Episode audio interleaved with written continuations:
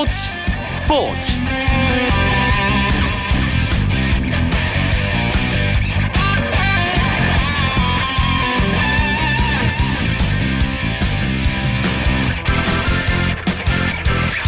안녕하십니까. 목요일 밤 스포츠 스포츠.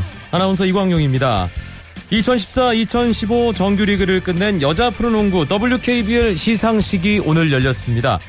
MVP는 우리은행의 박혜진 선수가 2년 연속 수상의 영광을 안았고요. 신인왕은 하나회환 신지연 선수에게 외국인 선수상은 우리은행 샤데 휴스턴에게 돌아갔습니다.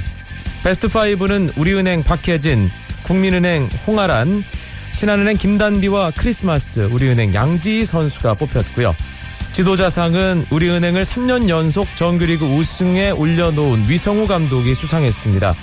이번 시즌에도 한국 여자 농구를 풍성하게 만들어준 감독, 코칭 스태프, 선수들 멋진 경기 보여줘 고맙다는 말을 꼭 전하고 싶습니다. 오늘 정현숙의 스포츠 다이어리 시간에는 돌아온 두 스포츠 스타 윤석민과 박주영의 닮은 듯 조금 다른 복귀 이야기 준비했고요. 해외 축구 시간에는 8강 대진표의 절반이 가려진 UEFA 챔피언스 리그 16강 2차전 경기 소식 짚어드립니다. 오늘 들어온 주요 스포츠 소식 정리하면서 목요일 밤 스포츠 스포츠 힘차게 출발합니다.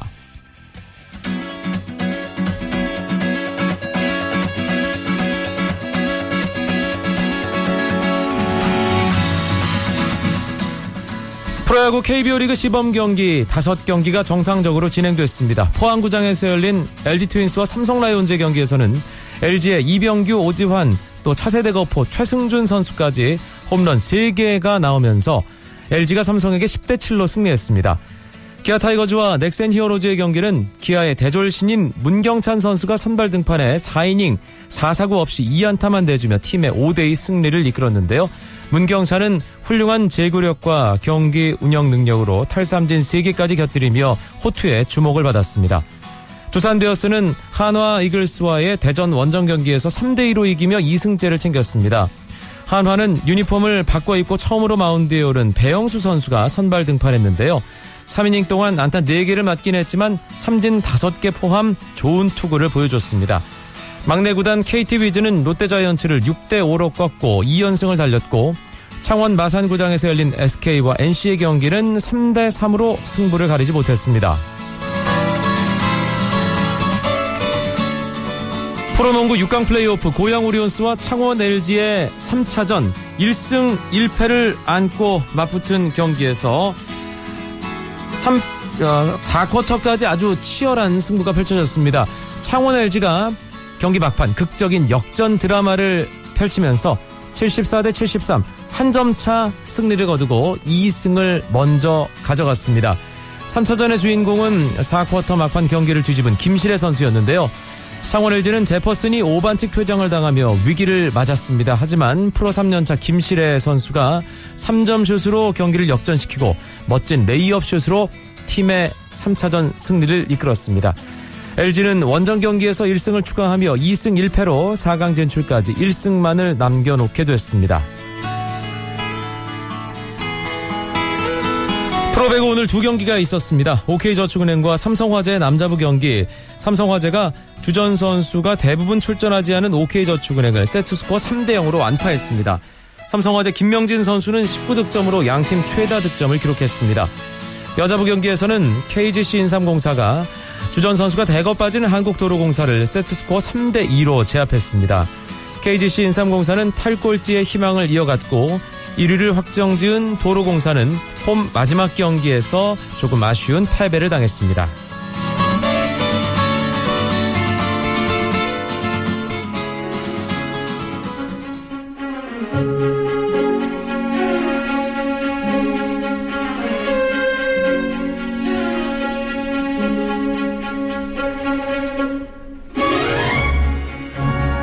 스포츠계의 따끈따끈한 화제들을 짚어보는 시간이죠. 정현숙의 스포츠 다이어리 KBS 스포츠 취재부 정현숙 기자 연결되어 있습니다. 안녕하세요. 네, 안녕하세요. 아, 지난 한 주간 국내 스포츠계를 떠들썩하게 만들었던 두 스타 선수의 복귀 소식 오늘 준비하셨네요. 네, 그렇죠. 뭐 다들 짐작하시겠지만 프로야구 기아 타이거즈로 들어온 윤석민 선수와 K리그 FC 서울로 복귀한 박주영 선수 이 두 선수 얘기입니다. 이 두 선수 복귀 조금 닮은 듯하지만 어, 다른 점도 있고요. 일단 닮았다는 것은 복귀가 아주 전격적으로 결정됐다는 점이죠. 그렇죠. 먼저 박주영 선수에 대해서 말씀을 드리면 저도 아침에 박주영 선수가 FC 서울로 돌아온다고 그래서 정말로 깜짝 놀랐습니다. 물론 최용수 감독이 박주영 선수를 예전부터 데려오고 싶어 한다는 얘기는 들었지만 그래도 박주영 선수가 이렇게 급하게 결정을 내린 거는 조금 의외였거든요. 그래서 박주영 선수가 복귀 기자회견에 가졌는데 아, 7년 만에 돌아와서 등번호 91번이 달린 유니폼을 입었습니다. 네. 왜 91번인가 살펴봤더니요. 조금은 재미있는 이야기가 숨어 있더라고요. 지금 예전에 2005년부터 달았던 10번은 외국인 선수 에벨초 선수가 이미 가지고 있어서 그렇죠. 최용수 감독이 9 더하기 1 그래서 10번 이런 묘수를 만들어냈다고 합니다. 이 최용수 감독은 또 박정 선수와 재미있는 일화를 가지고 있었는데 2006년 플레이 코치로 복귀할 당시에 어, 본인이 왔으니까 당연히 10번을 달라 이렇게 이야기를 했더니 현재 10번이 누구인지 구단 측에서 보여줬다고 말을 했거든요. 그때 바로 박지영 선수가 10번이더라 이런 얘기를 하기도 했습니다. 네. 그리고 뭐 윤성민 선수를 말씀을 드리면 이제 복귀를 해서 두 번의 불펜 피칭을 하면서 컨디션을 끌어올렸는데 오늘 85개의 공을 던졌다고 해요. 첫 불펜 피칭이 단순히 점검 차원에서 7, 80%의 힘만 줬다면 오늘은 전력 투구를 했는데 공의 움직임이나 이런 면에서 합격점을 받았습니다. 네. 아직 뭐 선발로 뛸지 불펜 투수로 뛸지는 결정되지 않았다고 하는데 빠르면 이번 주말 시범 경기부터 등판할 가능성도 제기되고 있습니다. 사실 윤성민 선수의 경우는 참 큰 기대를 안고 메이저리그 볼티모 오리올스와 계약을 했는데 마음고생이 참 많이 있었어요. 그렇죠. 사실은 뭐 큰 꿈을 위해서 메이저리그 도전을 선언을 했고 지난해 2월에 메이저리그 볼티모어 오리올스와 계약을 해서 메이저리그 마운드가 눈앞에 있는 듯이 보였습니다. 그렇지만 조금 계약이 늦게 체결되면서 훈련 잔고가 부족했고 그리고 지난 시즌에는 빅리그 마운드에 한 번도 서지 못하는 좀 아픔을 맛봤고요. 결국은 마이너리그 23경기에 등판해서 4승 8패, 평균 자책점 5.74로 부진한 모습을 보였습니다. 그리고 시즌 막바지에는 40인 로스터에서도 제외됐고 윤성민 선수가 그 이후에 절치부심했지만 마이너리그 강등을 거부할 수 있는 이 거부권이 본인한테는 오히려 독소 조항이 되면서 볼티모어 입장에서 봤을 때는 윤성민 선수를 한 번 메이저리그에 승격시켜주면 계속해서 윤성민 선수를 좀 끌고 가야 된다는 점이 부담으로 작용을 했고 네. 결국 윤성민 선수가 스프링 캠프에 초대받지 못하면서 이제 국내 복귀를 결심한 그런 상황이 됐습니다. 윤성민 선수도 전격적으로 또 이른 아침에 발표가 나면서 많은 스포츠 기자들이 어, 아침부터 상당히 바빴는데 박주영 선수와 그 부분이 조금 비슷하고요. 또 최근에 마음고생을 했다는 것도 두 선수가 좀 비슷하고 또 하나 둘 다 친정팀으로 복귀를 했다는 점이죠. 그렇죠. 아무래도 국내 리그를 떠났다가 다시 돌아올 때 가장 먼저 생각이 나는 게 친정팀일 수밖에 없잖아요. 뭐 기존에 아는 선수들도 많고 익숙하고 뭐 훈련장도 본인이 많이 이렇게 갔던 곳이고 그리고 한 번 떠났다가 다시 돌아오는 것이 분명히 변화를 겪어야 하는 상황인데 가장 쉽게 적응할 수 있다는 그런 점에서 조건만 맞는다면 친정팀을 선택하는 것이 현명한 그런 부분으로 보입니다. 박지영 선수의 경우는 3년 계약을 했는데요. 일부 언론에서는 어느 정도 연봉이 102동분 수준이라고 밝혔거든요. 그렇지만 박지영 선수의 이름값으로 볼 때 결코 FC 서울에서 그렇게 싸게 박지영 선수와 계약을 하지 않았을 거라는 것이 중론이고요. 네. 윤성민 선수는 아시다시피 최고 대우를 받으면서 돌아왔습니다.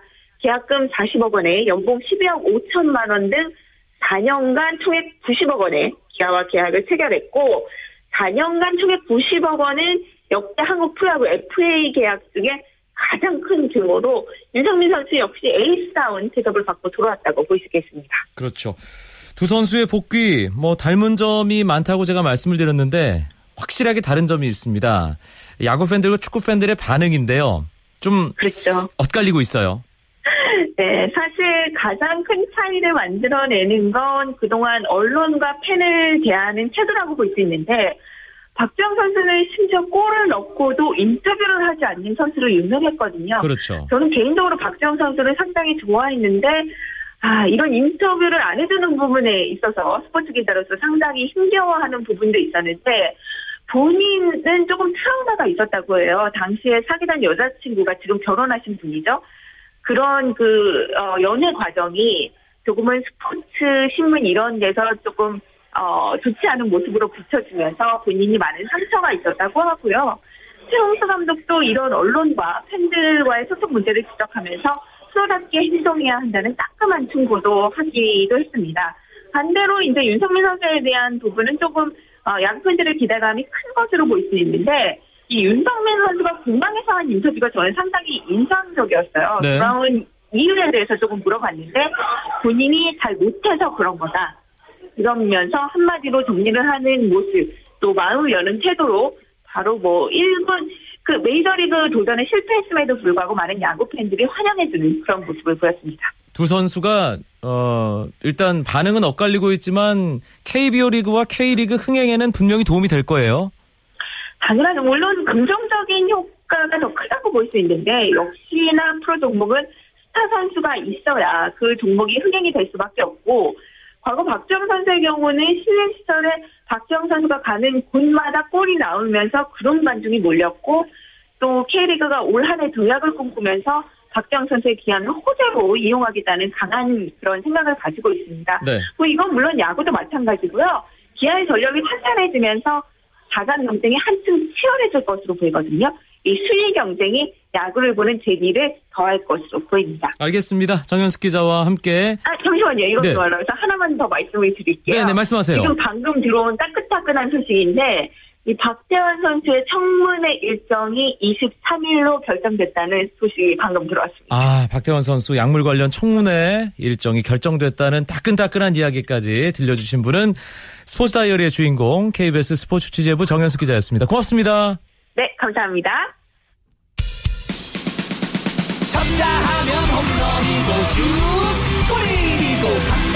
없는 한편의 드라마 그것이 바로 그것이 바로 손에 잡힌 우승 트로피 목에 걸린 그 배달 너와 내가 하나 되는 그것이 바로 그것이 바로 그것이 바로 꿈꾸던 스포츠 KBS 1라디오 이광용의 스포츠 스포츠 이번엔 해외 축구 이야기로 이어드립니다. 오늘도 목요일의 남자 박찬아 KBS 축구 해설위원과 함께하겠습니다. 어서 오세요. 네, 안녕하세요. 유럽 축구 연맹 챔피언스 리그 8강의 주인공들이 윤곽을 드러내고 있습니다. 일단 어제와 오늘 새벽 경기에서 네 팀은 가려졌죠. 그렇습니다. 네 팀의 주인공이 16강 2차전 먼저 치른 이제 네 경기가 있었는데요. 네 팀의 주인공은 뭐 차례대로 말씀을 드리면요. FC 포르투, 레알 마드리드, 파리 생제르맹, 바이에른 뮌헨입니다. 파리 생제르망이 올라갔다는 것은 첼시가 떨어졌다는 얘기입니다. 이번 시즌 트래블 3관왕에 도전하겠다던 첼시의 탈락이 아, 현재로선 가장 충격적인 결과가 아닌가 싶습니다. 그렇습니다. 지난 시즌 8강에서도 이 두 팀이 맞대결을 펼쳤는데 그때는 첼시가 파리 생제르맹을 뛰어넘고 4강까지 올라갔었거든요. 근데 에, 파리 생제르맹이 한 시즌 만에 복수에 성공을 했습니다.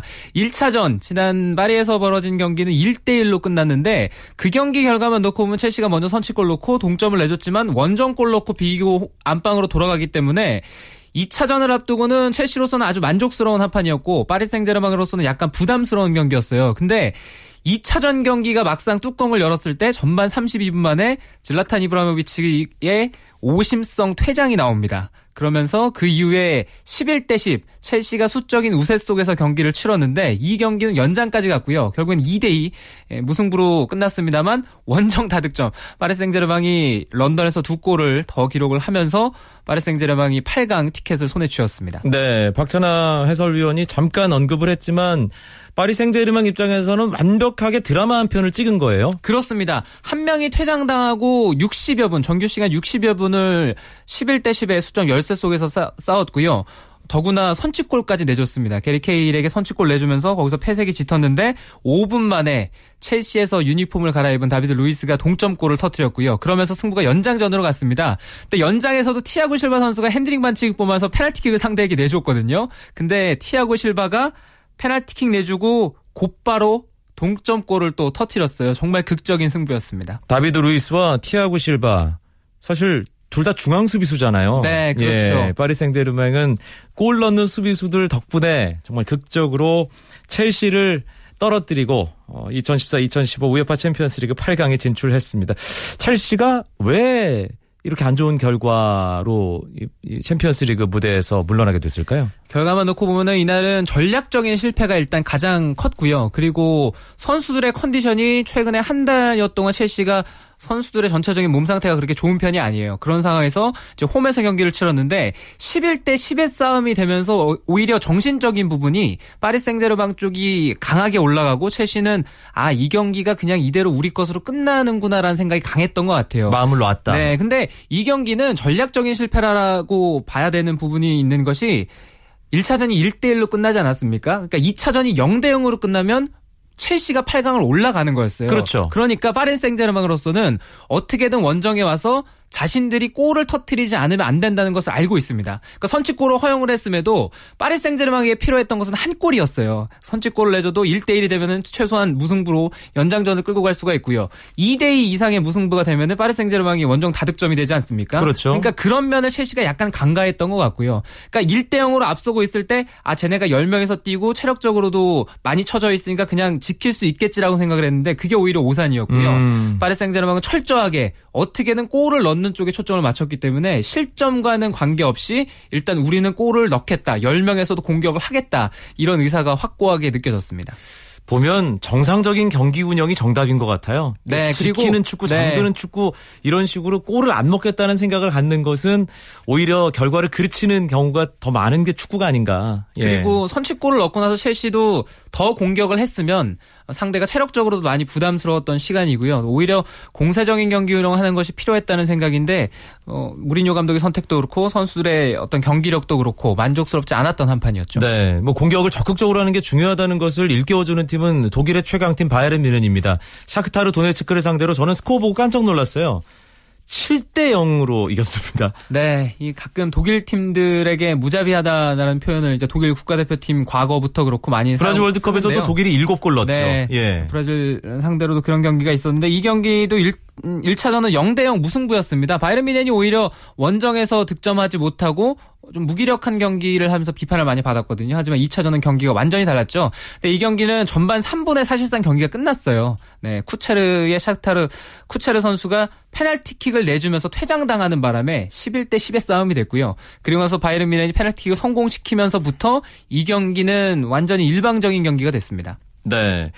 말씀해 주신 대로 파리 생제르맹 그리고 어, 분데스리가 최강팀 바이에른 뮌헨 이렇게 프랑스와 분데스리가에서 한 팀씩 8강 주인공이 탄생했고요. 어제 경기에서는 레알 마드리드가 홈에서 샬케 공사에게 졌습니다. 그렇지만 1, 2차전 합계로 8강에 진출했어요. 네, 레알 마드리드도 홈에서 망신당했죠. 1차전 겔젠키르헨 원정에서 2대 0으로 이겼을 때 레알 마드리드 선수의 컨디션이 그렇게 좋은 편은 아니었는데요. 레알 역시도 최근에 2015년 와서 조금 몸 상태가 안 좋은 그런 시간들이 길어지고 있습니다. 근데 이 샬케 원정에서 2대 0으로 이겼을 때 예, 지난 시즌에 레알 마드리드가 샬케 만나서 독일 원정 징크스 극복을 했거든요. 그래서 이번 시즌에도 승리하고 아 샬케와는 확실히 전력 차이가 많이 나는구나 아, 이런 강한 인상을 남겼는데 2차전에서는 오히려 샬케의 젊은 선수들이 엄청난 위력을 떨쳤습니다. 1차전 2대 0의 부담스러운 점수차를 분명히 뒤 집고자 하는 확실한 의지가 있었고요. 원정에서 이 젊은 선수들 10대 선수가 거의 squad의 절반이었거든요. 네. 이런 선수들이 경기 이 경기에서 어, 1인당 거의 12km 정도를 뛰면서 아, 엄청난 네. 활동량이었네요. 젊은 피가 많이 뛸 수 있다는 걸 보여주면서 4대 3으로 이겼습니다. 네, 근데 한 골이 부족했죠. 만약에 샬케가 5대 3으로 이겼다면 원정 다득점 네. 원칙에 따라서 샬케가 올라갈 수 있었는데 그렇습니다. 레알 마드리드 크게 한번 혼날 뻔했던 상황이었습니다. 호날두가 어제 새벽에 있었던 경기에서 두 골 넣으면서 이 유럽 클럽 대항전 최다골 기록 세웠어요. 그렇습니다. 유럽 클럽 대항전이라 하면 우에파가 주관하는 모든 대회를 에, 말합니다. 이것은 단순히 챔피언스리그 기록만 따지는 것은 아니고요. 이제 호날두 선수가 78골인가요? 이제 70 어, 이제 80골 가까이 기록을 하게 되면서 어, 우에파 주간 대회, 그러니까 챔피언스리그라든가 챔피언스리그 예선 뭐 이런 대회를 모두 통틀어서 이제 최다 득점자로 올라서게 됐습니다. 네. 아, 8강 진출팀 4팀이 가려졌습니다. 나머지 한 팀은 스위스의 바젤을 꺾은 포르투갈의 FC 포르투였는데 어, 어떤 팀의 기세가 가장 좋은가요? 역시 바이에른 뮌헨을 꼽으시겠습니까? 저는 이 네 경기의 결과만 놓고 봤을 때는 이길 팀들이 대부분 올라갔거든요. 네. 그러니까 파리스 생제르맹이 오히려 이번 16강에서는 아직 절반의 경기밖에 치러지지 않았습니다만 16강의 주인공이라고 할 수 있습니다. 아하. 네, 그리고 더군다나 1차전에서 1대1로 비긴 다음에 원정, 스탠포드 브릿지 원정은 모든 팀들이 좀 버거워하는 경기거든요. 그 경기에서 역전을 하고 2대2 동점이지만 원정골이었기 때문에 2대2가 되는 순간은 그것은 역전골이었어요. 그렇죠. 네, 경기를 가져가는 득점이 됐기 때문에 런던 원정에서 동점을 만든 파리 생제르맹이 이 16강의 지금까지의 주인공이라고 볼 수 있습니다. 2014-2015 UEFA 챔피언스 리그 8강 나머지 네 팀은 다음 주에 결정되죠. 그렇습니다. 다음 주에 경기가 치러지는데요. 아틀레티코 마드리드가 레버쿠젠과 홈에서 경기를 치르고요. 모나코가 아스날을 또 홈으로 초대합니다. 이제 홈팀이 한 팀은 아틀레티코는 1차전 졌고 이제 모나코는 1차전 크게 이기면서 어, 좀 유력한 상황이고 그두 바르셀- 경기가 네. 이제 다음 주 수요일 새벽에 그렇습니다. 치러지고요. 한국 시간. 목요일 새벽에 바르셀로나와 맨체스터 시티, 도르트문트와 유벤투스의 경기가 차례대로 이어집니다. 사실 새벽 경기라 챙겨보긴 힘듭니다. 근데 이 경기만큼은 놓치지 말아라. 박찬하의 추천 하나만 찍어주시죠. 첫날은 아무래도 아틀레티코 마드리드와 레버쿠젠의 경기가 되겠고요. 손흥민 선수가 나오니까요. 네, 그리고 둘째 날은 바르셀로나와 맨체스터 시티의 경기인데 이 다른 팀 그러니까 모나코와 아스날의 경기는 1차전 경기 결과가 모나코가 원정에서 3대 1로 이겼거든요. 그래서 이 경기는 홈에서 약간 신겨운 이제 모나코의 경기가 될 가능성이 있고요. 나머지 두 경기를 추천을 해드렸습니다만 나머지 한 경기 도르트문트와 유벤투스의 경기도 1차전 유벤투스 승리와는 별개로 어, 상당히 흥미로운 2차전이 될 것 같아요. 네, 아틀레티코 마드리드와 바이에른 레버쿠젠 이게 레버쿠젠이 홈에서 아틀레티코의 방식으로 아틀레티코를 혼냈잖아요. 2차전 아틀레티코 마드리드 시메오네 감독이 뭔가 좀 잘 준비할까요? 어떻게 컨디션이 조금 올라와야 되는데 아틀레티코 마드리드가 1차전과는 확실히 다른 미드필더의 창이 복귀합니다. 코케가 이제 가세를 하고요. 네. 코케의 가세는 분명히 미드필더에서 창의적인 부분을 높여줄 거기 때문에 레버쿠젠도 그 부분을 조심을 해야 되고요. 원정에 와서 1차전처럼 많이 뛰면서 괴롭힐 수 있느냐가 가장 중요할 것 같습니다. 레버쿠젠 손흥민 선수 챔피언스리그 무대에서의 활약을 기대하면서 예, 오늘 해외 축구 이야기는 여기서 마무리하도록 하겠습니다. 박찬아 KBS 축구 해설위원이었습니다. 고맙습니다. 감사합니다. 오늘 준비한 이야기는 여기까지입니다. 요즘 K리그 국내 축구 무대가 아주 뜨겁습니다. 아, 개막 라운드부터 구름 관중이 몰렸고요. 이야기거리도 풍성합니다. 내일 국내 축구 이야기 시간에 축구장 가는 길 풍성한 이야기로 9시 35분에 여러분들 찾아뵙겠습니다. 아나운서 이광용이었습니다. 고맙습니다. 스포츠 스포츠.